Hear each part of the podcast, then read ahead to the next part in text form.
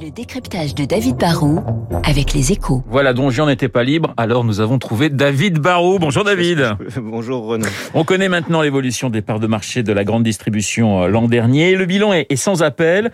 Euh, ce sont ceux qui cassent le plus les prix qui ont le plus progressé. Bah oui, effectivement. Hein, l'an dernier, Lidl a bondi un peu plus d'un demi-point, Aldi a gagné 0,4 points et Leclerc, qui est un peu notre discounter français, a lui progressé de 0,3 points de part de marché. Ça veut dire qu'une fois de plus, comme c'est pratiquement le cas tous les ans, Hein, depuis 10 ans, les Allemands Lidl et Aldi ont capté, en cumulé, un nouveau point de part de marché. Et la vérité, bah, c'est qu'à force de grappiller, ils sont maintenant tout proches des 10% du marché français de la grande distribution. Et le seul qui, sur la durée, résiste à ce rouleau compresseur, eh bah, c'est Leclerc qui joue lui aussi à fond la carte des prix et de la défense du pouvoir d'achat. Il suffit de voir le coût médiatique de cette semaine autour de la baguette à 29 centimes. Il n'est pas le premier à le faire, hein, une offre de cette nature, hein, mais quand lui le fait et le clame haut et fort, tous les fournisseurs et les concurrents hurlent au scandale. Mais ça marche, David.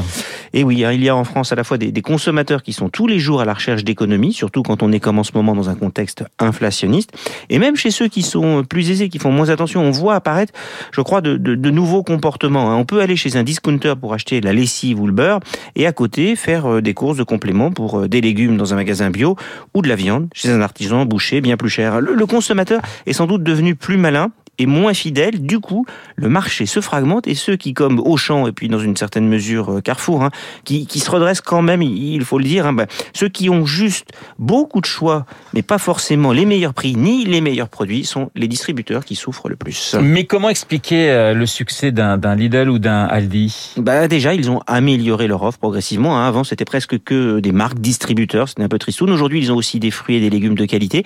Et puis, quelques grandes marques, mais avec juste à chaque fois quelques c'est ça la clé de leur succès, c'est de proposer de la confiture de fraises, des biscuits, des yaourts. On trouve tout pour remplir son frigo et ses étagères, mais l'offre est concentrée à chaque fois sur un ou deux produits, peu de déclinaisons. Du coup, bah, chez Lidl et Aldi, il n'y a que deux à 3000 références. Il y en a 10 fois plus dans un hypermarché. Et en plus, comme ces géants allemands sont, mondiaux, cela veut dire qu'ils ont une puissance d'achat absolument folle. Pour chaque référence, ils dépensent en moyenne environ 500 millions d'euros quand un rival français dépense lui 30 ou 40 millions auprès d'un fournisseur pour une référence. Forcément, après, bah, Lidl et Aldi peuvent vendre moins cher tout en dégageant plus de marge.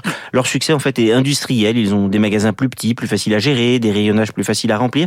Et puis, eux ne s'embêtent pas à développer des services comme le e-commerce qui, avant de rapporter de l'argent, commence souvent par en coûter.